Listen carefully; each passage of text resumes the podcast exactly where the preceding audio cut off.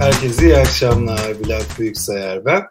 Bu sefer gerçekten resmi olarak 2020'nin son sohbetiyle bir aradayız. Çok değerli bir konuğum var yine. Kitap konuklarımız gerçekten farklı bir değeri var. Çok büyük bir emeğin, uzun yılların, e, uzun gecelerin emekleri olan kitaplar bunlar. Dolayısıyla e, benim için de ayrı bir anlamı var. Bugün Aysim Altay konuğum. Aysim Altay e, Mental adlı bir kitap yazdı. Ben de uzun seneler önce onun öğrencisi olma şansına erişmiştim. E, Aysim Hanım aslında ODTÜ bilgisayar mühendisliği mezunu. Onun üzerine de nörobilim dalında yüksek lisans yapmış. Ama e, birçok e, konuda e, farklı uzmanlıkları var. Davranış bilimleri, yönetim bilimleri, NLP, e, bilişsel davranış te, e, terapisi, zaman çizgisi terapisi gibi. E, ama şöyle toparlamak gerekirse davranış bilimleri ve yönetim bilimleri üzerine eğitimler veriyor. Bir de çok değerli başka bir şapkası var. 2008 yılından bu yana Avrupa Basketbol Federasyonu'nun zihin koçluğunu ve eğitmenliğini yapıyor. E, duyurumda da belirttiğim gibi 70 farklı ülkeden e, kişilere eğitim vermiş. 5 tane kitabı var. Beşincisi de bugün konuşacağımız kitabı. Çok gezen biri, sosyal medya paylaşımlarını takip edenler de bilir. Çok fazla kitabı ülke gezmiş. E, ama gelin gerisini ondan dinleyelim. Kısa bir süre sonra birlikteyiz tekrar. Aysim Hocam iyi akşamlar. İyi akşamlar, merhaba. Merhabalar, sizi görmek çok güzel. Benim için de öyle. Uluslararası bir bağdan şimdi biraz lokal bir bağa dönmüş bir şekilde değil mi? Türkiye'desin. Kesinlikle aynen öyle. Bir süre Türkiye'de olacağım. Böyle alışmamışım. Ben tabii hep 9'da yapıyorum yayınları ya hocam. Ee, saat 6 oluyor İngiltere'de. Ama Türkiye'deyken böyle bekle Allah bekle gelmiyor o 9. Acaba ne yapıyorum diye sağa sola soruyorum ama yok yok iyi bir saat diyorlar. Hocam yepyeni bir kitap yazdınız. Ama birçok e, tabii eski birikmişlikle ortaya çıkmış bir kitap eminim. E, ben de okudum. E, öncelikle kaleminize sağlık. E, şöyle başlamak istiyorum. Ben teşekkür ederim hocam. Bazen böyle sözler üst üste biniyor gibi oluyor. Geç gidip geliyor. Ne olursunuz e, lafınızı kesiyormuşum gibi düşünmeyin lütfen. Yok ne demek aşk olsun. E, Aysim hocam mental nereden geldi? Yani niye mental üzerine bir kitap yazmak istediniz? Çünkü benim yaptığım işin çok önemli bir bölümü zihin koçluğu ve aslına bakarsan e, sen diyorum Bülent çünkü eski tanışmışlıktan ve eğitim ilişkisinden dolayı. Ben öğrencinizim hocam tabii ki. Şöyle, e, benim yaptığım meslek alanının bir bölümü zihin koçluğu ve benim için de çok değerli ve önemli parçalarından birisi zihin koçluğu. E, ve hatta yönetim geliştirme koçluğundan yani aslında yaygın adıyla İngilizce adıyla da executive coaching'den daha öncesinde başladığım koçluk alanı zihin koçluğu. E, ve hani kim olursak olalım, ne yapıyor olursak olalım hepimizin yaşamında bulunması gereken veya faydalanabileceği bir alan. Onun için mental ve o kadar uzun süredir bu işle uğraşıyordum ve bu işin içerisindeydim ki e, artık bir kitaba dönme zamanı gelmişti ve mental İngilizce'ye de çevrilecek ve aynı isimde çevrilecek bu avantajı da kullanmış olacağız aslında. Hani zihin koçluğu demek yerine mental deyince çok yaygın bir ismiydi. İçerisinde ama zihin koçluğu anlatılıyor. Ee, aslında çok tecrübeli bir kitap yazarısınız ama ilk kez İngilizce yayınlanacak bir kitabınız olacak. Onun heyecanını yaşıyorsunuz değil mi hocam? Evet vallahi öyle. Hani bir takım makalelerim e, farklı lisanlara çevrildi ama e, açıkçası ilk defa kitabın tümü İngilizceye bir yabancı dile çevrilecek. Sonrasında da başka dillere de çevirme planı var. Bakalım zaman gösterecek o kısmını. Tamam. E, hayırlısı olsun diyelim hocam. ee, peki çok zor. Yani şöyle hemen bakıyorum sayfa sayısı aklımda değil ama 200-300 sayfaya yakın bir kitabı tek cümleyle anlatmak zor ama mentali tek bir cümleyle hiç okumamış birine nasıl anlatırdınız hocam? Mental zihnimizin kokpitinde olmayı anlatan bir kitap tek cümle bu gibi geliyor bana. Aklımdan geçen ve e, yüreğimden geçen bu oluyor. Çünkü e, mentalin sayfalarında hani biz kendimizi nasıl yönetiriz? Aslında otomatik pilota bağlayıp da yaşadığımız hayatı o otomatik pilotun ama bizim kontrolümüz dışındaki bir otomatik pilotun ellerinden kurtarıp da kendi kokpitimizde, hele de zihnimizin kokpitinde olup nasıl yaşarız? onun yollarını gösteriyor. Oldukça da pratikleri olan bir kitap açıkçası. E, hocam aslında böyle toplu yapmayı düşünmüştüm ama o kadar güzel konu denk geliyor ki ben e, kitabınızdan izninizle böyle görüntüler aldım dikkatimi çeken ve siz anlattığınızda hemen o sayfalar geliyor gözümün önüne. Ben müsaadenizle paylaşmak istiyorum. Çünkü çok da hoşuma gitti bazı e, tanımlar. Mesela e, bu sizin kitabınızın başlangıcında olan bu işte davranış bilimleri yönetimlerine katıp harman yapacağım sizlere diyorsunuz ve buyurun soframı Zaten kitap bir çekiyor ama asıl şurası beni gerçekten çarptı. Ee, belki ekranı büyük olanlar görecek ama diyorsunuz ki koçluğu gözünüzde büyütmeyin. Koçu da koçluğu da. Alt tarafı onlar e, şey katalizör görevi görüyor diyor. Böyle bir tevazu yaratmışsınız. Sonra koçluğu anlatmışsınız. Sonra da zihin koçluğunu anlatmışsınız. Aslında çok güzel o girişte özetlemişsiniz. E, koçluk gerçekten çok da büyütülmeyecek bir şey değil mi hocam? Kesinlikle öyle çünkü aslında koçun görevi bir şeyi harekete geçirmek. Katalizör dememin nedeni de o. Yani potansiyel e, çalıştığımız kişide, birlikte yol aldığımız kişide biz sadece o potansiyeli harekete geçiren kişileriz. Hani katalizör dememin nedeni de vardır ya böyle kimyada katalizör e, maddeler işte ya bir e, şeyi başlatır, hareketi başlatır ya durdurur ya hızlandırır ya yavaşlatır ama ne gerekiyorsa, neye ihtiyaç varsa onu yapar. Koç bu işlevi yapıyor. Koç bundan böbürlenmemeli de. Bir meslek koçluk tabii ki bazı becerilerle daha da veya yetkinliklerle daha da e, kalitesi artan e, bir şey. E, bir insanın yaşamına elbette dokunuyor ama o kişinin izniyle dokunuyor. O kişi de o potansiyel olduğu için dokunulduğunda bir şeyler oluyor. Yani aslında koç kendisinde kendisiyle böbürlenmemeli hiç her zaman ya hiçbir zaman ve her zaman şöyle hissetmeli. Ben sadece bir aracıyım, bir araçım. E, böyle baktığında da e, ben ah ben ah ben e, karşıki dağları da yaratan ben diye düşünmeye başlarsa koçluk o noktada biter. Artık hikaye başka bir şeye dönüşür. Egosuna hakim olmalı, egosunun esiri olmamalı e, bir koç hiçbir zaman. E, bir katalizör olduğunu unutmamalı ve aslında e, bu işi yaparken de e, bazı cümleler, bazı ifadelerle bir şeyleri aktive ettiğinin veya ortaya çıkarttığının bilincinde olmalı.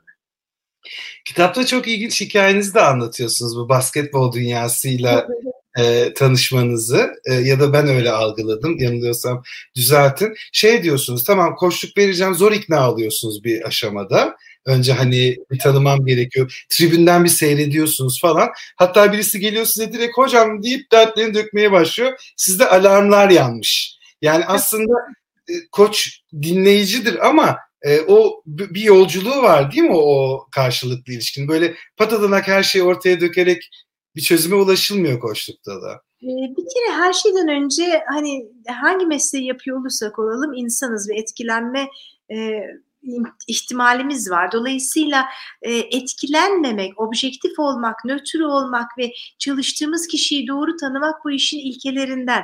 E, ben bir takımla çalışmaya gittiğimde ya da birisiyle çalışmaya gittiğimde dışarıdan bir duyumla gidiyor isem veya bir şeyler işitiyorsam o noktada o kişiye haksızlık da yapabilirim. O zaman ben bir filtreyle o kişiye bakıyor olurum. Oysa koçluğun en önemli özelliklerinden birisi nötr kalabilmesi ve hiçbir ön yargı taşımadan e, o kişiyle ilgili olumlu olumsuz veya yönlendirilmiş bir şeye sahip olmadan sürece girmesi. Benim o ilk başta e, biraz direnmem diye söyleyeyim. Hani e, spor alanında e, çalışmam için teklifler geldiğinde önce bir teorisyen oluyorsunuz doğal olarak. Okuyorsunuz, ediyorsunuz. Bu işin ilmini anlamaya çalışıyorsunuz.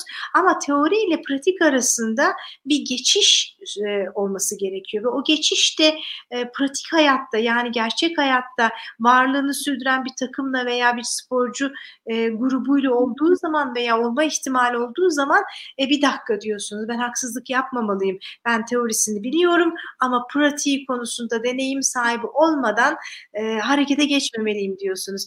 Bir yabancı koçun şimdi NBA'de koç kendisi e, kurduğu bir cümle vardı. Benimle çalışmaya karar verdikten sonrasında çok sonrasında neden çalışmaya karar verdiğini şöyle izah etmişti лекции E, ve çok etkilenmiştim ben o ifadesinden ve hiç de sormamışım yani neden ben niye çalışmaya başladık diye.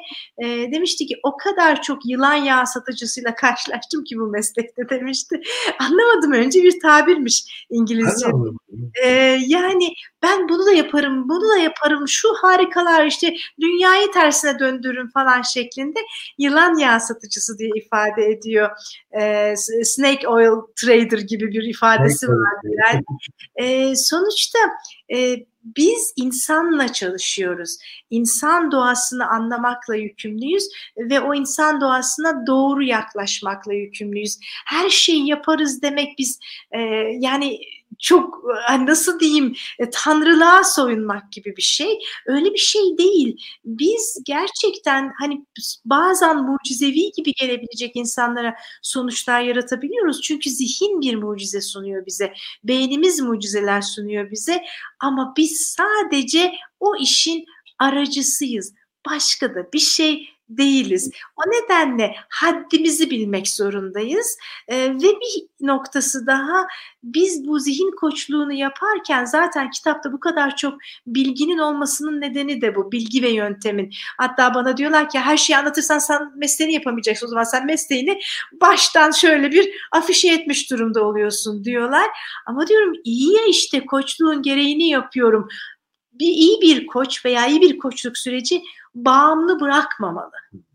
Bağımsız olabilmeli çalıştığımız kişi. Bağımsızlığın yolu da bilgiyi ve yöntemi öğrenmekten geçer, kendisine uygulayabilmekten geçer. Yoksa ay bana bağımlı olsun, bana muhtaç olsun, bana sorsun dediğiniz anda hikaye başka bir noktaya geliyor. Yine o çok yüksek egolar var ya onlar konuşmaya başlıyor. Kesinlikle. Hocam bu koşluk meselesini son bir soru yorumla e, kapatacağım. Tekrar kitabınıza dönmek istiyorum. Şimdi bu ilk başlarda e, bana e, koş çok, et, etraf birden çok koştu oldu ya bir, bir 10-15 Ona çok ön yargılıydım ki İK uzmanı olmama rağmen kurumsal firmalarda. Hatta e, biz e, iç müşterilerimizde işte lider potansiyeli olanlara böyle koştuk e, desteği de vermeye başladığımızda genelde böyle tepeden inme olunca insanlar çok ön yargılı yaklaşıyor ya. Ama sizin örneğiniz çünkü çok net hatırlıyorum bu akılda kalıcı bir şey yani basketbol federasyonuna zihin koşuğu yapmak. Dedim ki ya niye saçmalıyorsun Bülent yine ön yargılı yaklaşıyorsun. Basketbol takımının bir koçu var değil mi? Fiziksel bedenen ve takım ruhu gibi konularda koçluk yapıyor. Şu en önemli parçanın neden koçluğu olmasın ki dedim kendi kendime. O zaman ikna oldum ben aslında buna.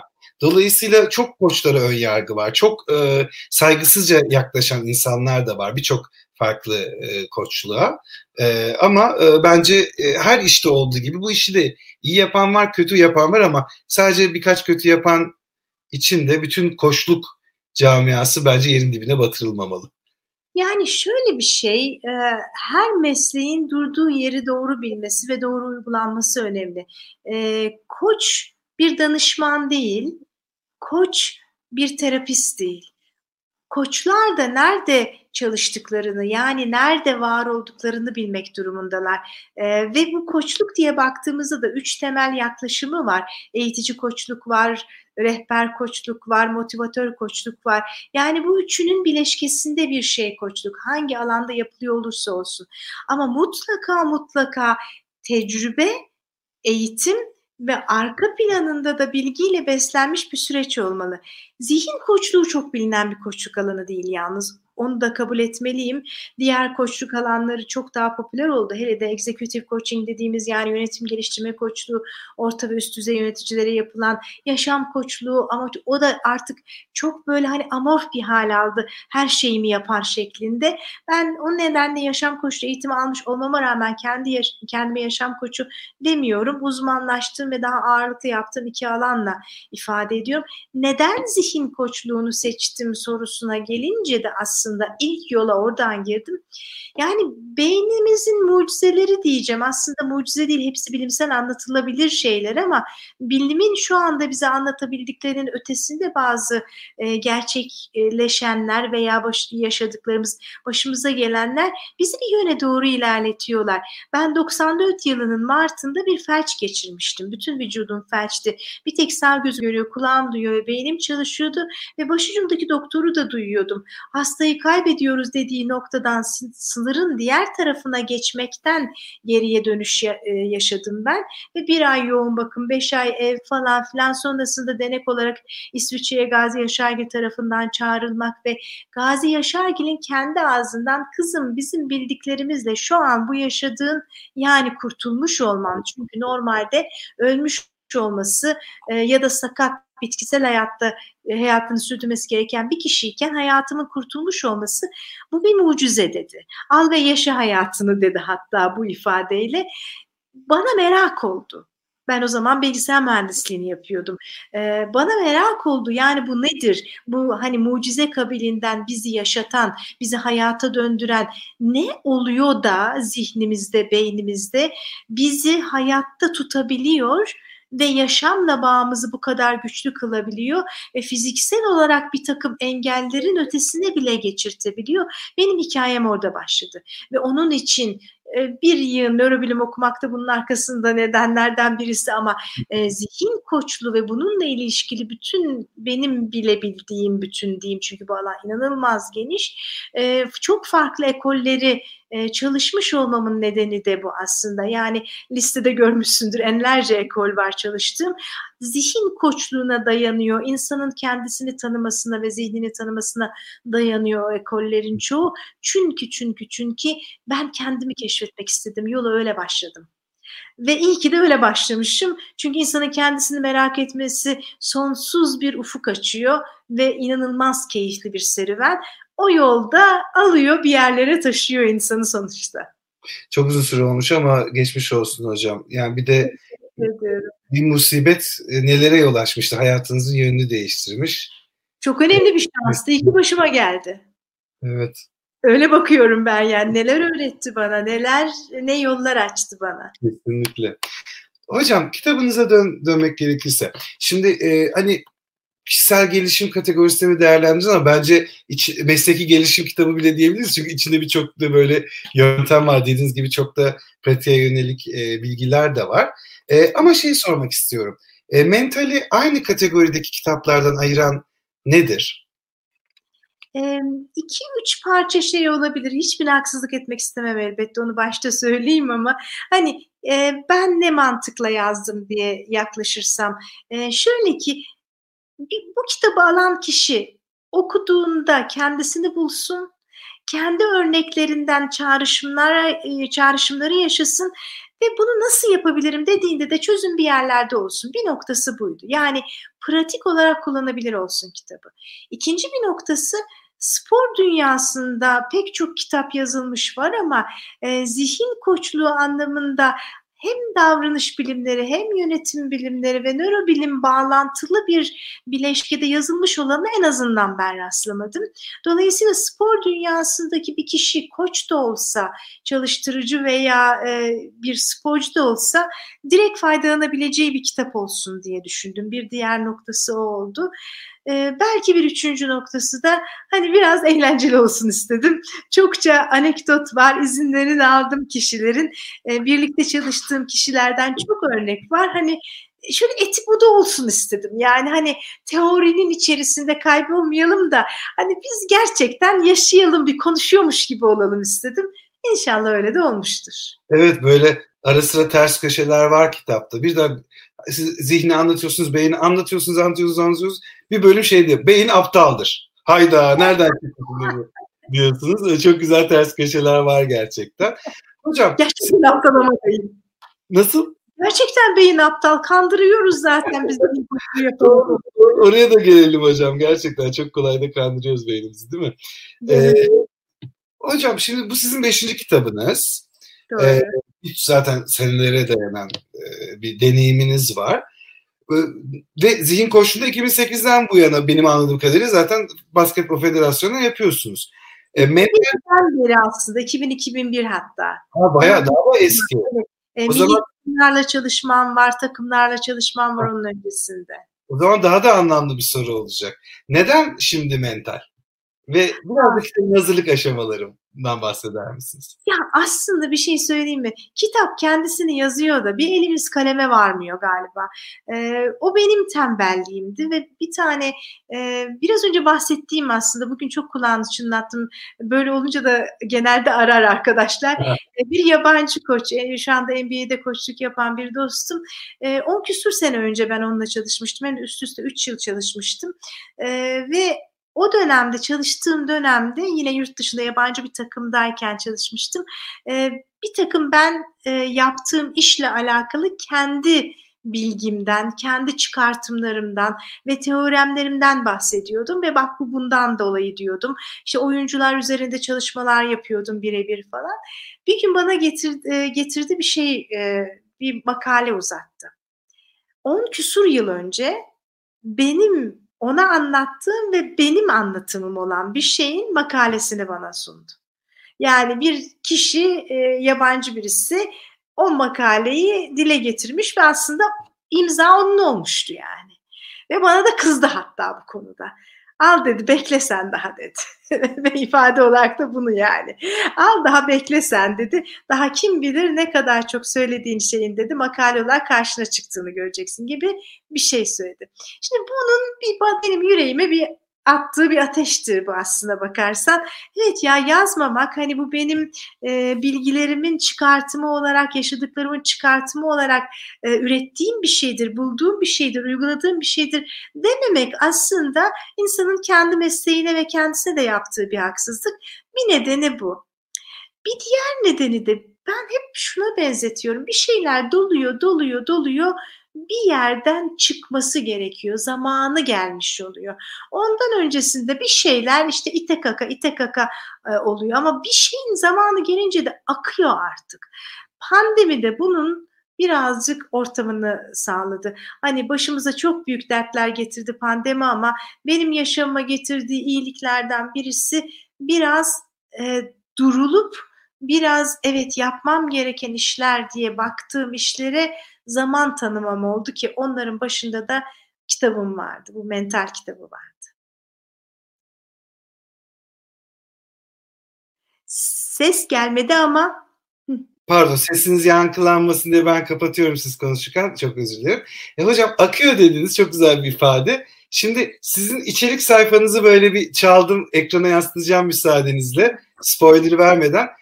Kitap nasıl akıyor? Bu içerik sayfasının görseli eşliğinde bize anlatır mısınız? Çok güzel. Tamam, peki.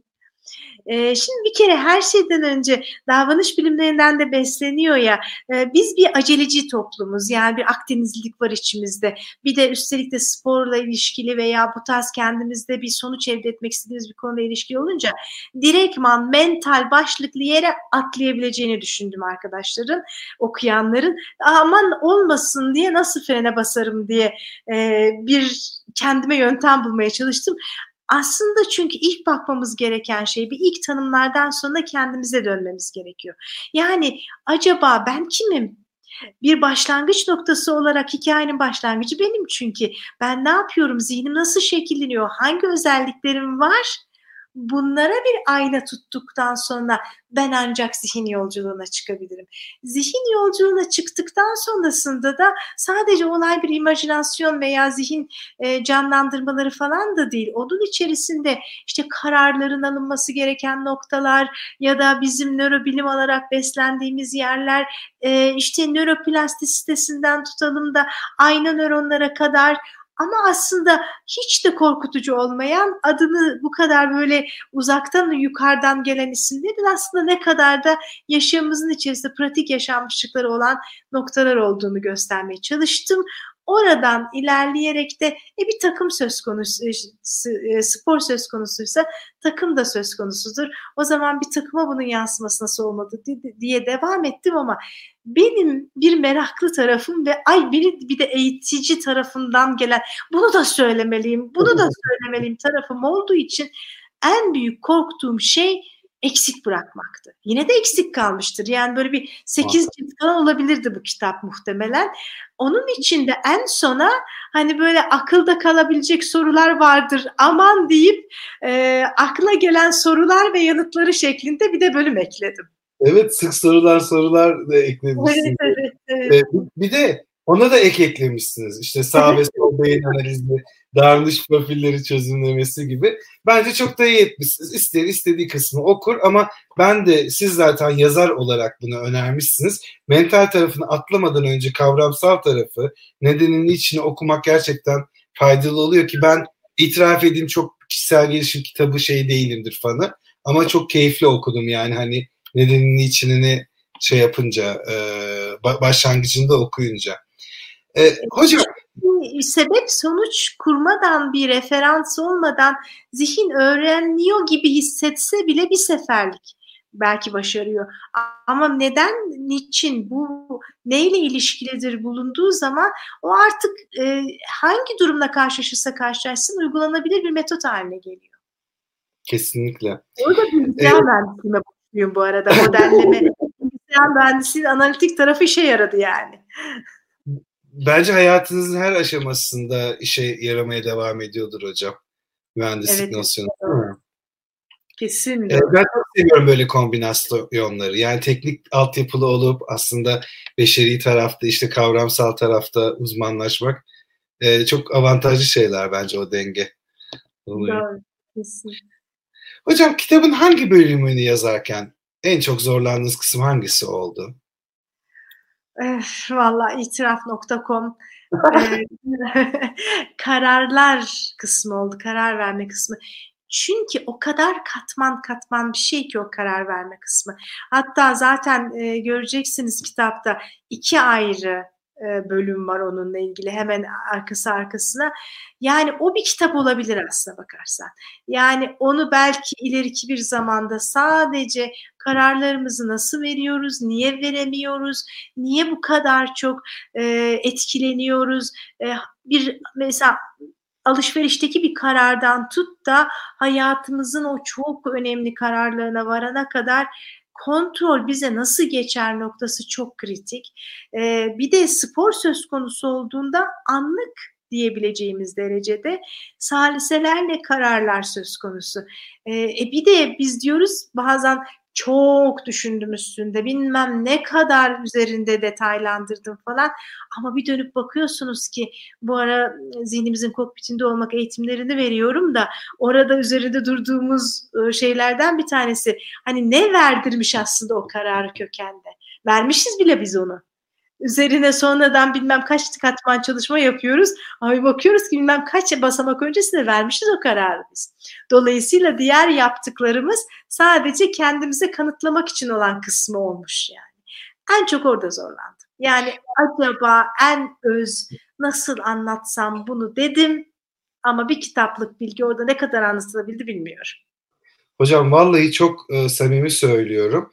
Bu, e, Aysel Hanım hangi tarafı e, yazarken zorlandı diye bana sorsalardı zorlandı sorusuna cevap olmazdı ama hangi tarafta işi çok ciddiye bindirmiş? İşte o iki bölüm işte kararlarımız o sırtına bindiğimiz vahşi atlarımız kararlarımız ve duygularımızı spora taşırsak. Yani şöyle olur kitap tabii ki ciddi lay lay lom gitmiyor da burada hadi artık bir ciddi konuşalımı böyle bir hissettim alttan alttan biliyor musunuz resmen kendi olan o ciddiyetim oraya yazmış.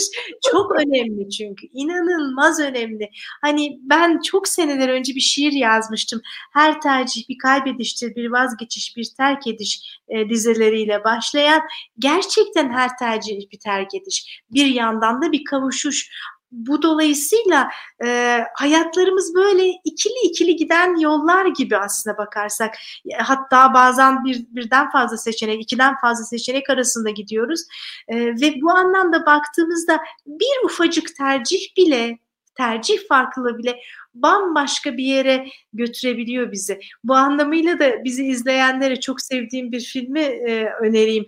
E, izlemişlerdir belki de e, Sliding Doors diye ah, tesadüf diye şahane.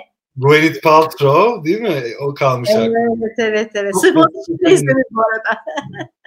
E, aynen ben de en az bir dört seyretmişimdir. Oturup tekrar seyrederim yani. Kesinlikle. Şahane. O işte kelebek etkisi. Siz de galiba kitabınızda hatırlamıyor yanlış hatırlamıyorsak kelebek etkisi. Evet. Bir şeyi değiştiriyoruz, bin şey değişiyor. Benim bir arkadaşımın bana anlattığı bir hikaye vardı. Kendi hikayesi aslında. Nerede kahve içmeyi seçtiğimiz bile insanın yaşamını değiştirebilir tarzında bir hikaye onunki. ee, tam böyle hani derler ya e, İK'cı olarak da bilirsin e, Bülent e, sıklıkla söylenen bir sözdür. E, yeni bir işe geçeceksen e, çalışırken bul diğer işini diye söylenir. E, ayrıldıktan sonra arama diye e, en rahat, en kolay, en iyi öyle bulunur diye. Ama bu arkadaşım ayrılmıştı işinden e, ve ondan sonra iş arayışına başlamıştı ve bana anlatıyordu böyle şöyle bir şey istiyorum, böyle bir şey istiyorum, böyle bir şey istiyorum falan. Bir gün bir ka- kafeye gidiyor ama hani pandemi öncesi dönem tabii bu. Bir kafeye gidiyor. Hiç de öyle sık gittiği bir yer değil yani. Böyle tesadüfen gittiği bir yer. Yan masaya iki kişi geliyor, konuşmaya başlıyorlar. Birisi bizim headhunter dediğimiz iş bulma e, işlevini yapan e, fonksiyonlardan birisi. Diğeri de firmanın sahibi. Anlatıyor biz şöyle birisini arıyoruz. O da bilmem ne işte falan. Diyor ki kulaklarım böyle büyüdü diyor. Çünkü diyor beni arıyorlar diyor. Yani kendisinin istediği iş tanımlanıyor orada ve kendisi de ona uygun görüyor. Peki ne yaptın dedim. Ne yapacağım dedi gittim dedi. Nereye gittin dedim. Masaya gittim dedi. Ne dedin dedim. Aradığınız benim dedim. ne demiş yani aradığınız benim demiş. Nasıl yani kimsin sen falan ve o işi aldı. Ve o işte çalışmaya başladı. Yani aslına bakarsan bir ufacık karar hangi kafede oturacağın karar, kararı. Hmm. Ama bir başka karar daha acaba e, orada gidip o lafı edecek misin karar? O sözü söyleyecek misin? Belki de çekinip ya şimdi gidilir mi? Adamlar kim bilir ne derler bana deseydi o medeni cesareti göstermeseydi yapamayacaktı yani. Hocam bu benim hikayem çok kendi hikayeme linklendirdim olayı. Tam bir karar mı bilmiyorum ama bilinçaltı bir karar da olabilir. Ben 2007'de alaylı olarak olarak insan kaynaklarına başladım. Yani tamamen başka bir fonksiyonda 10 senedir tecrübeliydim kurumsalda. Bir toplantı ve fırça toplantısı gibi bir şey. Bizim bilimle ilgili şikayetler birikmiş. 50-60 kişi böyle üst düzey yöneticiler, çekmiş karşılarını konuşuyorlar. Ben orada söz istedim. Bir bir böyle sorunları, çözümleri anlattım. Sonra ilgisini çekmiş üst yönetimin e, beni başka departmanda değerlendirmek istediler ve o sırada İK'da ihtiyaç varmış. Ben de çok meraklıydım o konulara. Yani o gün o toplantıya girmeseydim ki aman kim uğraşacak deyip kaçabilirdim ben o toplantıdan. Şu gün şu, şu anda şu yayını yapmıyor olurduk sizinle. Benim bütün kariyerim o toplantıyla değişti o kadar önemli ki insanın gerçekten o kararı e, neden verdiğini anlaması da. Yani bir takım şunu demek istiyorum. Her tesadüf diye bir şey yoktur. Ben inanırım. O ayrı. işin spiritüel boyutuna girmeyelim. Hani hı. tamamen başka yerlere gider. Bilimselde kalalım. Hı. Ama her kararımızın aslında kökende bir takım nedenleri de var. Kendimizi çözümlersek bunları biliyoruz ve anlayabiliyoruz. O toplantıya girmen bir karardır. Tesadüfi belki bir karardır, bir denkleşmedir. Ama orada konuşup konuşmaman, onu ifade edip etmemen veya ifade ediş biçiminde senin hazırlıklı olman o işe. Yani e, benim Anthony Robbins'e hocalarımdan birisi şöyle bir ifade de bulunuyordu şansı tanımlamak için. Şans hazırlıklı yakalanılmış fırsattır diyordu. Yani sen hazırlıklı olmasaydın, sen o dokuda olmasaydın o da şansa senin o insan kaynaklarında görevlendirilmene ve e, yol haritanın bu ona dönmesine e, olanak tanımayacaktı. Aslında bizler bir şeye hazırlanıyoruz ve bütün okul hayatımız boyunca çok duyduğum bir söz şudur ya bunu niye öğreniyoruz ki falan.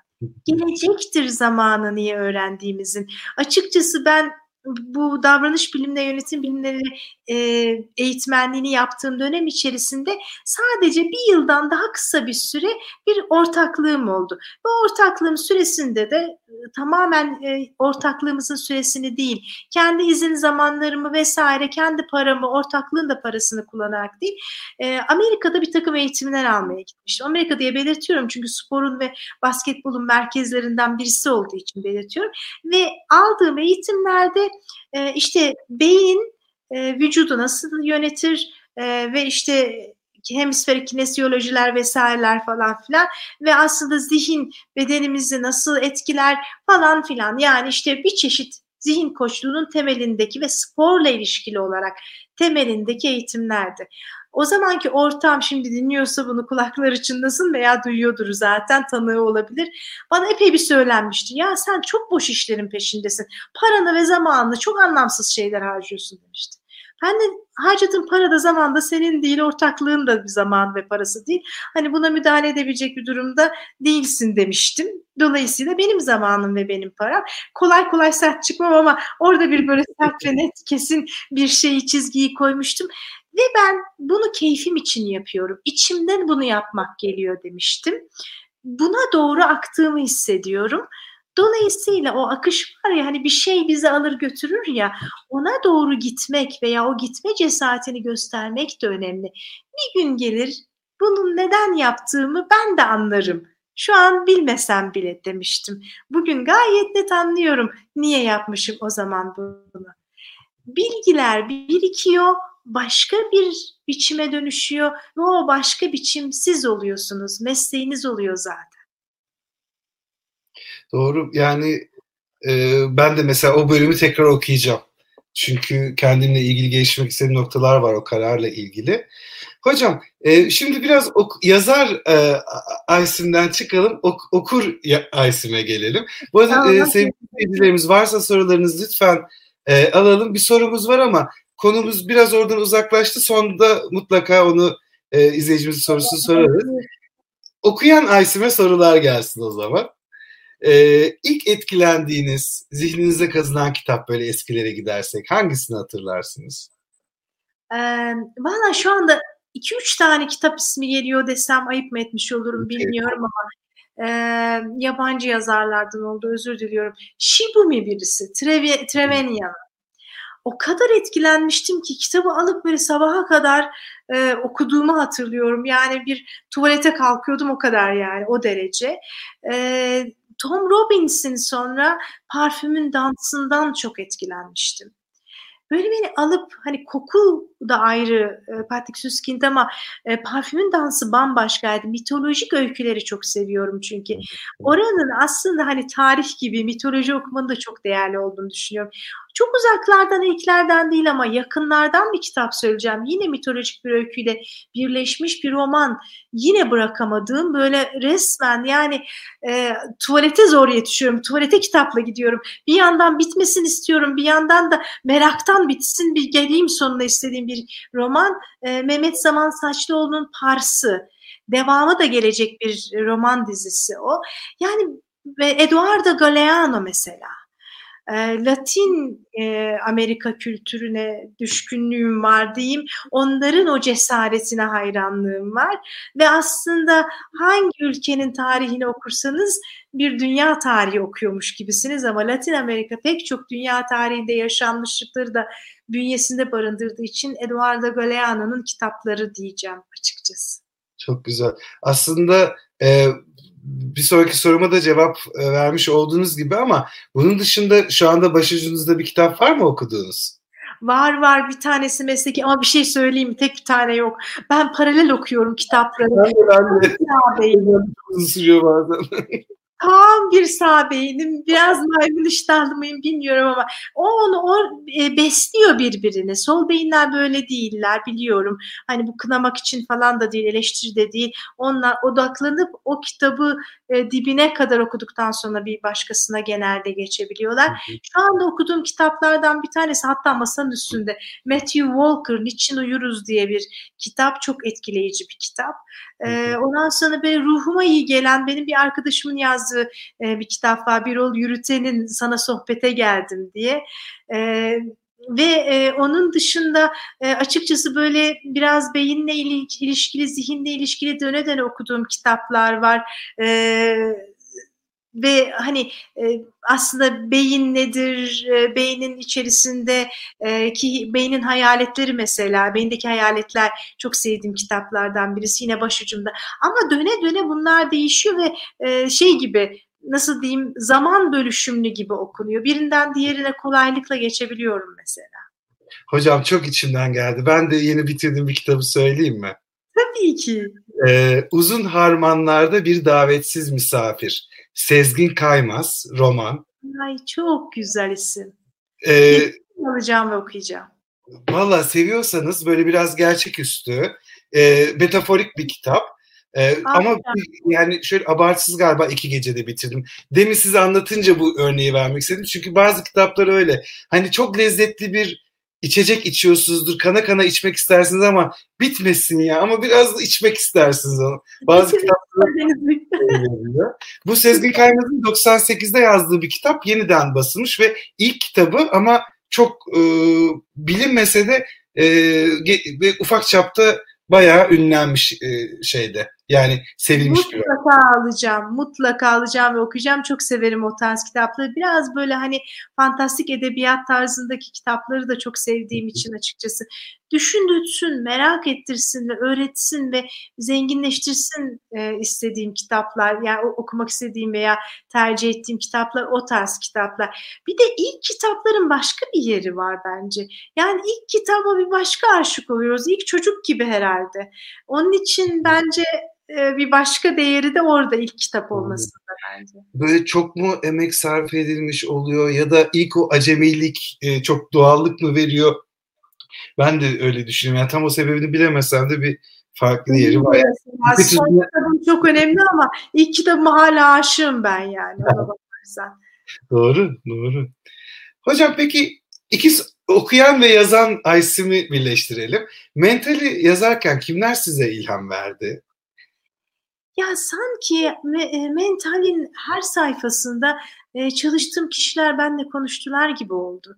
Yani e, o sporcular, o koçlar, o kadar çok hikaye var ki, o kadar çok yaşanmışlık var ki, onlar adeta benimle konuştular. Bir de bir de hani ki tabii ki bizim e, mesleğin çok önemli bir parçası e, gizlilik ilkesi. Orada ismi geçenler, mutlaka izin alınmış olanlar, izin verseler bile fazla intim bulduğum, fazla hassas bulduğum e, bazı konularda da isim vermeden e, geçtim. Yani izinleri olmasına rağmen. E, ağırlıkla onlar ilham verdi. Ve gerçekten öyle bir şey oldu ki hani ellerimden tuttular. Zihnimden tuttular ve bana bir takım şeyleri yazdırdılar. E, kesinlikle yaşamışlık ve o birikim bir şekilde akıyor ve benim için asıl kitabın sahibi onlardır. Teşekkürlerim de onlaradır. Bir de açık söyleyeyim kitabı da zaten onlara ithaf ettim iki kişiye.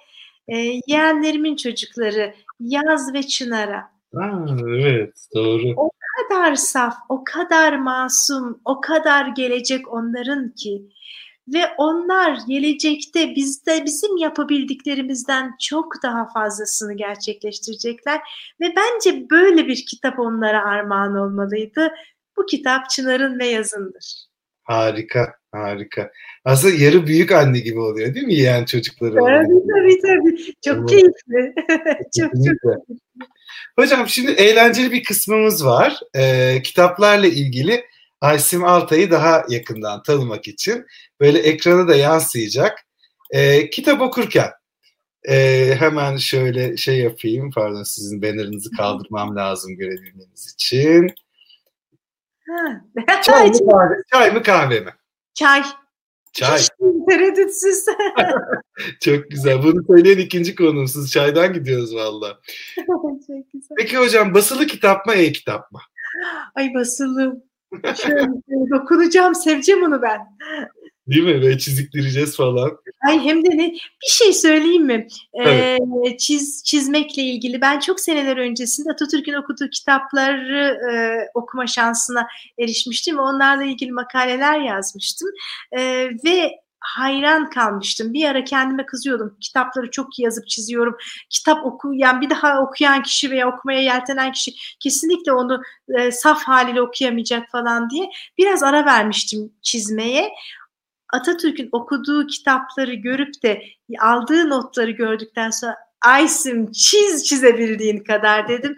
Oradan ayrı kitaplar çıkardı ve müthiş notları vardı Atatürk. Çok güzel.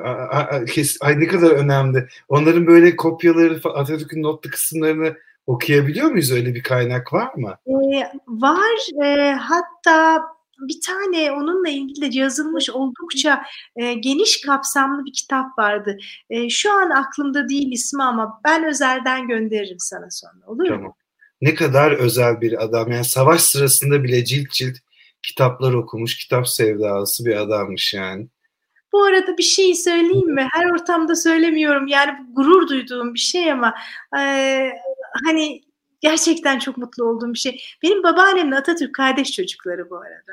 Ah ne kadar güzel akrabasınız. Evet Atatürk'ün şey. insan halini yani o özel halini babaannemden e, büyüklerimizden o kadar çok dinlemişliğim var ki çok özel bir şans Türkiye için. Kesinlikle. Kesinlikle. Ruhu şad olsun. Ruhu şad olsun. Hocam İngilizce kitap mı, Türkçe kitap mı? Türkçe. Ama bir şey söyleyeyim mi? Mesleki bazı çevirilerden dolayı da bazı kitapları e, Türkçesi olsa bile İngilizce okuyor. Mesleki kitaplarda. Doğru. Çünkü hepsinin Türkçesi de yok gerçekten. Haklısınız hocam. Evet, evet. evet. Peki sabah insanı mısınız, gece kuşu musunuz? Kesinlikle sabah insanıyım. sabah insanısınız tamam. Son eğlenceli sorumuz. Sosyal medyaya mı daha çok zaman veriyorsunuz, kitaba mı? Bu aralar sosyal medyaya. ya hiç yargılanacak bir şey değil hocam. Ben bu soruyu özellikle konusuna açılsın diye soruyorum. Çünkü sosyal medya akıllıca kullanımında bence kitap kadar kazandıran ve besleyen bir şey bence. Bunun bir nedeni de şu, seviyorum sosyal medyayı, yalan değil. Ee, bu pandemi döneminde eğitimler bile uzaktan oldu. Ve eğitimler hı hı. uzaktan olunca da ister istemez iletişim yolumuz da uzaktan olmak durumunda kaldı. Ama şöyle bir şey var, kendim haksızlık etmeyeyim. Ee, hani e, şapkam olmadan gitmem abi e, durumu var ya, ne olursa olsun çantamda kitap vardır benim. Hiç yani şuradan bakkala gidecek olsam kitap vardır. O kadar yani. E, çünkü o kitap bir şey okumak, bir boşlukta onu okumak bana çok iyi geliyor, çok besleyici geliyor. Kesinlikle. Ama diyorum yine de bu son pandemi dönemiyle birlikte yükselen bir şeyde oranda cep telefonuna bağımlı hale geldim açıkçası. Doğru, doğru. O hayatımızın bir gerçeği artık hocam. Yapacak bir şey yok. E, Ersim Hocam, e, bir tane sorumuz e, kaldı e, izleyicimize. Hatta eski, sizin de eski öğrencilerinizden sayılabilir. Şeyde Koç grubunda İK yöneticisi kendisi. E, bu koçluk kavramından bahsederken sormuştu da konu çok dağlanıp budaklanmasın, kitaba zaman kalsın diye e, sormamıştım. Bu şimdi çevik dedik falan ya, çevik koçluğu diye bir kavram da var. Siz de çok deneyimli bir koçsunuz. E, çevik koçluğu kavramı hakkında ne düşünüyorsunuz hocam? Açıkçası çok çok bilgi sahibi olduğum bir alan olmadığı için e, yorum yapmaktan kaçınıyorum e, bu konuda. Ama agile e, kavramı üzerine biliyorum ama agile coaching kavramı üzerinde çok bilgili değilim. Hani haddim aşmayayım diyorum e, ama söz o konuda en azından daha fazla bilgi sahibi olup Eda'cığım ileteceğim sana veya en azından görüşümü söyleyeceğim. Teşekkür ediyoruz hocam. Bu arada ben de yeni sertifikalı Agile koçu oldum hocam. Ben de bir nevi koç sayılırım artık. Çok güzel. Peki sen söyler misin? Bu evet. Agile Coaching, e, e, Agile koçluğu kavramında e, neyi sağlamak amacınız, hedefiniz? Hocam siz üç tane koçluk metodolojisinden bahsetmiştiniz ya işte eğitim koç, eğitim veren koç, danışmanlık yapan koç. Aslında Agile koçluğu ben farkını şöyle anlatıyorum. Şimdi Agile ekipleri var ya proje ekipleri. Onun içinde bir Scrum Master vardır, bir nevi proje yöneticisi.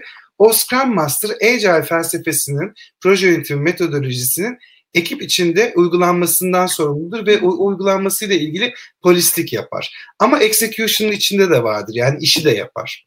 Agile koçu execution içinde olmayan tarafı. Yani yine o e, felsefenin polisliğini yapar, felsefenin kuruma kültüre, e, transformasyona, proje yönetimine e, nasıl e, yap, e, yapı e, nasıl söyleyeyim nasıl entegre olacağıyla ilgili e, yine aslında bütün o koştuğu danışmanlığı veriyor. Agile felsefesini anlatıyor ama işe hiç karışmıyor. Yani şunu şöyle yap böyle yap demiyor. Agile felsefesine göre bu böyle yapılır. Böyle yapılırsa bunun sonuçları bu olur diyor. Ee, orada yine kararı takım veriyor. Ama özellikle transformasyon aşaması yani Agile metodolojisine geçen firmalarda kullanılan bir koçluk şekli. Mentörlüğe çok yakın duruyor gibi geldi bana senin söylediğinden. Şöyle var, mentörlük kısmı da var. Ee, ama şey, e, bize eğitimde verilen tam mentörlük değil, koçluğa daha yakın. Mentörlük farklı. Evet. Ama ben de hani sertifikayı aldım ama böyle senelerce bir, bir deneyimim yok. Bildiğim kadarıyla söyledim ben de. E, çünkü çok karıştırılan şeylerden bir tanesi de hani danışmanlık bir tarafta, mentörlük diğer tarafta, koçluk başka bir tarafta ve terapistlik başka bir tarafta. hani mentörlük e, aslında koçluğun eğitici koçluk tarafına en yakın duran taraf ve biz e, mesleki olarak da gördüğüm şey e, bu arada biraz kültürel olarak da biz danışmanlığa daha yakın duruyoruz aslında veya mentörlüğe daha yakın duruyoruz. Çünkü biz sonuç verilsin istiyoruz bize. Evet, evet. Yani işte bu, bu nasıl olur dendiğinde anlatılsın istiyoruz. Doğru. O nedenle koçluktan daha fazla danışmanlık ve mentörlük almaya veya yapılmasına yakın duruyoruz. E, ama koçlukta yani hangi alanda uygulanırsa uygulansın esas kritik olan şey böyle yapılmalı dememek olduğunun altını çizmek istiyorum. Yani şu anda koçluk kavramı da konuşuyor olduğumuz için koç kendi fikrini empoze etmiyor, koç kendi çözümünü empoze etmiyor, buldurtuyor. Aslında en önemli hikayesi Doğru. buldurtmak. Kesinlikle. Ee, siz çok daha güzel ifade ettiniz hocam. Hani ben daha çok e, yumurtayım bu koçluk konularında. Ama doğru. Agile felsefesi de buldurtuyor Agile koçu işte. Güzel. O zaman koştuk tabii ki. Aynen. Hocam e, bu e, kendime not. Şimdi kayıttan sonra ben tekrar e, dinleyeceğim sizin önerdiğiniz kitaplar oldu. Daha doğrusu sizde etki bırakan kitaplar benim önerdiğim oldu. Özlem Hanım ben YouTube'dan e, bu yorum yazmışsınız. YouTube'da yorumlar kısmına konuştuğumuz kitapların isimlerini ve yazarların isimlerini yazacağım. Ama son sorumuzu ben yine de sorayım. O etkilendiğiniz e, kitaplarda şu anda böyle aktüel bir kitap öneriniz var mı hocam aklınıza gelen? E, aktüel kitap önerim e, açıkçası 30 milyon kelime diye bir e, kitap var. Yazarını şu an ismini hatırlamıyorum. Çocuk eğitimiyle ilgili. E, bu arada okuduğum Matthew Walker'ın İçin Uyuruzu da e, güncel bir kitaptır. Yani yakın zamanda e, çıkmış kitaplardan birisidir. Bu ikisini öneriyorum ama bir ikisi de biraz bilimsel kitap oldu. Hani roman önerisinde bulunmadım özür diliyorum. Hiç önemli değil. Kitap kitaptır hocam. Hepsi lazım. Ee, hocam e, yayınımızı kapatmadan önce yeni bir yıla giriyoruz. Yeni yılla ilgili ya da genel olarak hazır böyle bir platformda buluşmuşken aktarmak istediğiniz, söylemek istediğiniz söyleyecek bir şeyim var demek istediğiniz bir şey var mı? Valla her şeyden önce e, umudu yitirmeyin ve e, güzel ve pozitif bakışı yitirmeyin. E, çünkü en fazla ona ihtiyacımız var. E, ve bu dönem zorlu bir dönem farkındayız ama eğer kendimizi zihnen düşürürsek ki zihin koşulu üzerine konuşuyoruz şu anda. Olumsuzlarla donanıp da kendimizi zihnen düşürürsek çok daha sağlıksız bir dönemin kapılarını açarız. Aman diyorum nelerin değerli olduğunu öğretti bu süreç bize. O değerli olanlara kavuşmamız yakındır. O yakın zamanı hazırlanarak güzel ve verimli geçirelim bu süreci. Zaman göreceli çünkü. Hani o zamanı o kadar güzel değerlendirebiliriz ki önümüzde olan zamanı. 2021 değil sadece 2021'i takip eden yıllara bile hazır hale gelebiliriz. Kesin. Hocam emeğinize, kaleminize, ağzınıza, her şeyinize sağlık. Çok teşekkür ediyorum katıldığınız için. Ben teşekkür ediyorum. Ne güzel bir paylaşım oldu. Ee, ben çok rahat ve güzel bir sohbet olduğunu düşünüyorum. İnşallah izleyenler de öyle hissetmişlerdir, samimiyeti hissetmişlerdir. Kesinlikle öyle olmuştur hocam. Görüşmek üzere diyorum. Görüşmek üzere. İyi yıllar size de hocam. Sağ ol, sağ ol. Çok teşekkür ederim.